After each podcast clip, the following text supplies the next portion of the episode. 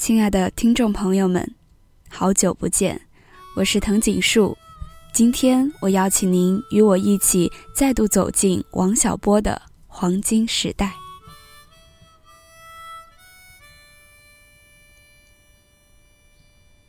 我曾经以为陈清扬在我进山后会立即来看我，但是我错了。我等了很久，后来不再等了。我坐在小屋里，听着满山树叶哗哗响，终于到了物我两忘的境界。我听见浩浩荡荡的空气大潮从我山顶涌过，正是我灵魂里潮兴之时。正如深山里花开，龙竹笋波波地抱去笋壳，直挺挺地向上。到潮退时，我也安息，但潮兴时要乘心而舞。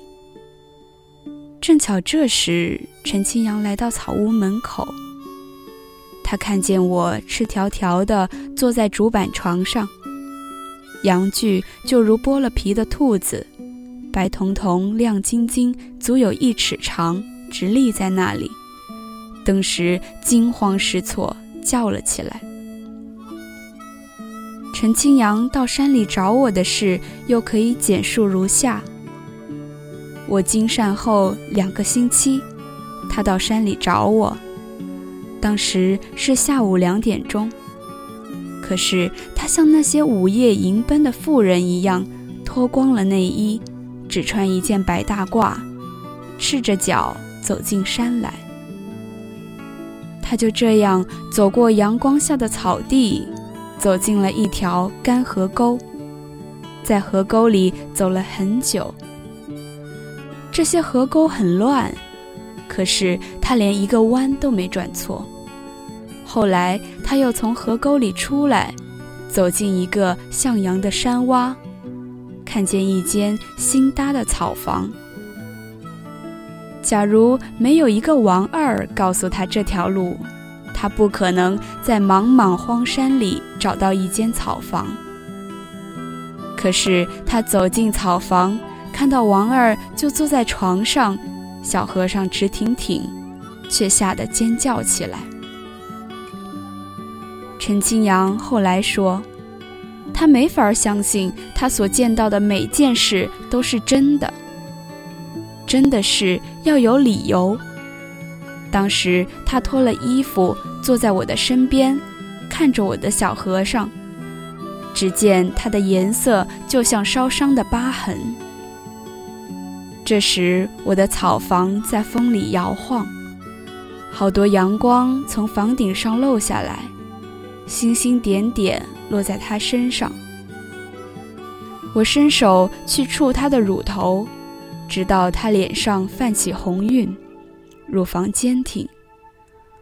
忽然他从迷梦里醒来，羞得满脸通红，于是他紧紧地抱住我。我和陈清扬是第二次做爱，第一次做爱的很多细节，当时我大惑不解。后来我才明白，他对被称作破鞋一事始终耿耿于怀。既然不能证明他不是破鞋，他就乐于成为真正的破鞋，就像那些被当场捉了奸的女人一样，被人叫上台去交代那些偷情的细节。等到那些人听到情不能持，丑态百出时，怪叫一声，把他捆起来，就有人冲上台去，用细麻绳把他五花大绑。他就这样站在人前受尽羞辱。这些事一点也不讨厌，他也不怕被人剥得金翅条条，拴到一扇磨盘上，扔到水塘里淹死，或者像以前达官贵人家的妻妾一样，被强迫穿得整整齐齐，脸上贴上湿透的黄表纸，端坐着活活憋死。这些事都一点也不讨厌，他丝毫也不怕成为破鞋，这比被人叫做破鞋而不是破鞋好得多。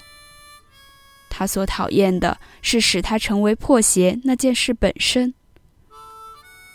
我和陈清扬做爱时，一只蜥蜴从墙缝里爬了进来，走走停停地经过房中间的地面。忽然它受到惊动，飞快地出去，消失在门口的阳光里。这时陈清扬的呻吟就像泛滥的洪水，在屋里蔓延。我为此所惊，俯下身不动，可是他说：“快，混蛋！”还拧我的腿，等我快了以后，阵阵震颤就像从地心传来。后来他说，他觉得自己罪孽深重，早晚要遭报应。他说自己要遭报应时，一道红晕正从他的胸口退去。那时我们的事情还没完，但他的口气是说，他只会为在此之前的事遭报应。忽然之间，我从头顶到尾骨一起收紧，开始极其猛烈的射精。这事与他无关，大概只有我会为此遭报应。后来陈清扬告诉我，罗小四到处找我，他到医院找我时，医院说我不存在；他找队长问我时，队长也说我不存在。最后他来找陈清扬，陈清扬说，既然大家都说他不存在，大概他就是不存在吧，我也没有意见。罗小四听了这话，禁不住哭了起来。我听了这话，觉得很奇怪，我不应该因为尖嘴婆打了我一下而存在，也不应该因为他打了我一下而不存在。事实上，我的存在乃是不争的事实，我就为这一点钻了牛角尖。为了验证这不争的事实，慰问团来的那一天，我从山上奔了下来，来到了座谈会的会场上。散会以后，队长说，你这个样子不像有病，还是回来喂猪吧。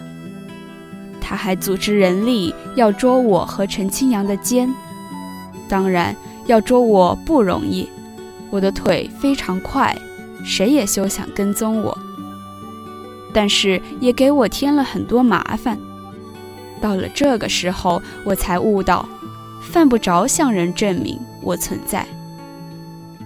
我在队里喂猪时，每天要挑很多水，这个活计很累，连偷懒都不可能，因为猪吃不饱会叫唤。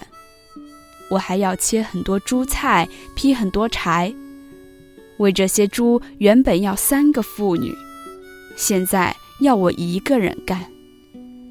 我发现我不能顶三个妇女，尤其是腰疼时，这时候我真想证明我不存在。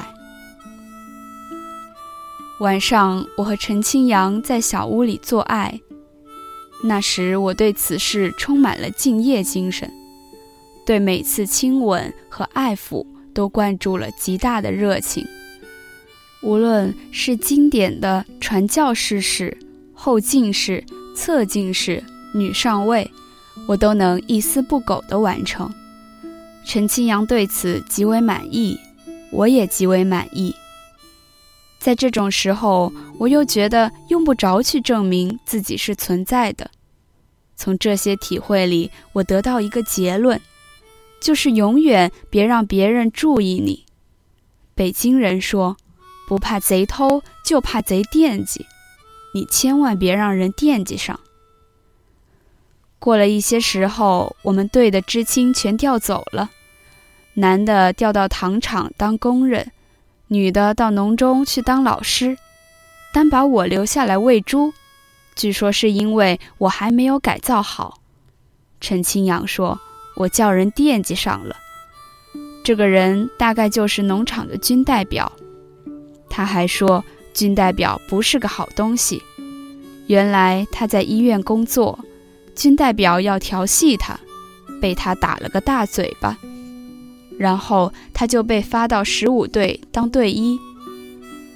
十五兑的水是苦的，也没有菜吃，待久了也觉得没有啥，但是当初调他来分明有修理一下的意思。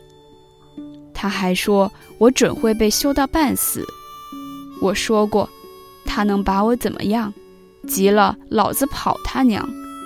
后来的事都是由此而起。那天早上天色微明，我从山上下来到猪场喂猪，经过井台时看见了军代表，他正在刷牙。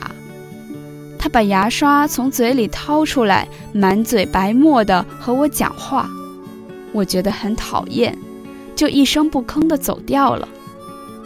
过了一会儿，他跑到猪场里把我大骂了一顿，说你怎么敢走了。我听了这些话一声不吭，就是他说我装哑巴，我也一声不吭，然后我又走开了。军代表到我们队来蹲点，蹲下来就不走了。据他说，要不能从王二嘴里掏出话来，死也不甘心。这件事有两种可能的原因：一是他下来视察，遇见了我对他装聋作哑，因而大怒，不走了；二是他不是下来视察，而是听说陈青阳和我有了一腿，特地来找我的麻烦。不管他为何而来，反正我是一声也不吭，这叫他很没办法。军代表找我谈话，要我写交代材料，他还说我搞破鞋，群众很气愤，如果我不交代，就发动群众来对付我。他还说我的行为够上了坏分子，应该受到专政。我可以辩解说我没搞破鞋，谁能证明我搞了破鞋？但我只是看着他，像野猪一样看他，像发傻一样看他，像公猫看母猫一样看他，把他看到没了脾气，就让我走了。最后他也没从我嘴里掏出话来，他甚至搞不清我是不是哑巴。别人说我不是哑巴，他始终不敢相信，因为他从来没听我说过一句话。他到今天想起我来，还是搞不清我是不是哑巴。想起这一点，我就万分的高兴。今天就读到这里，我们下次再见。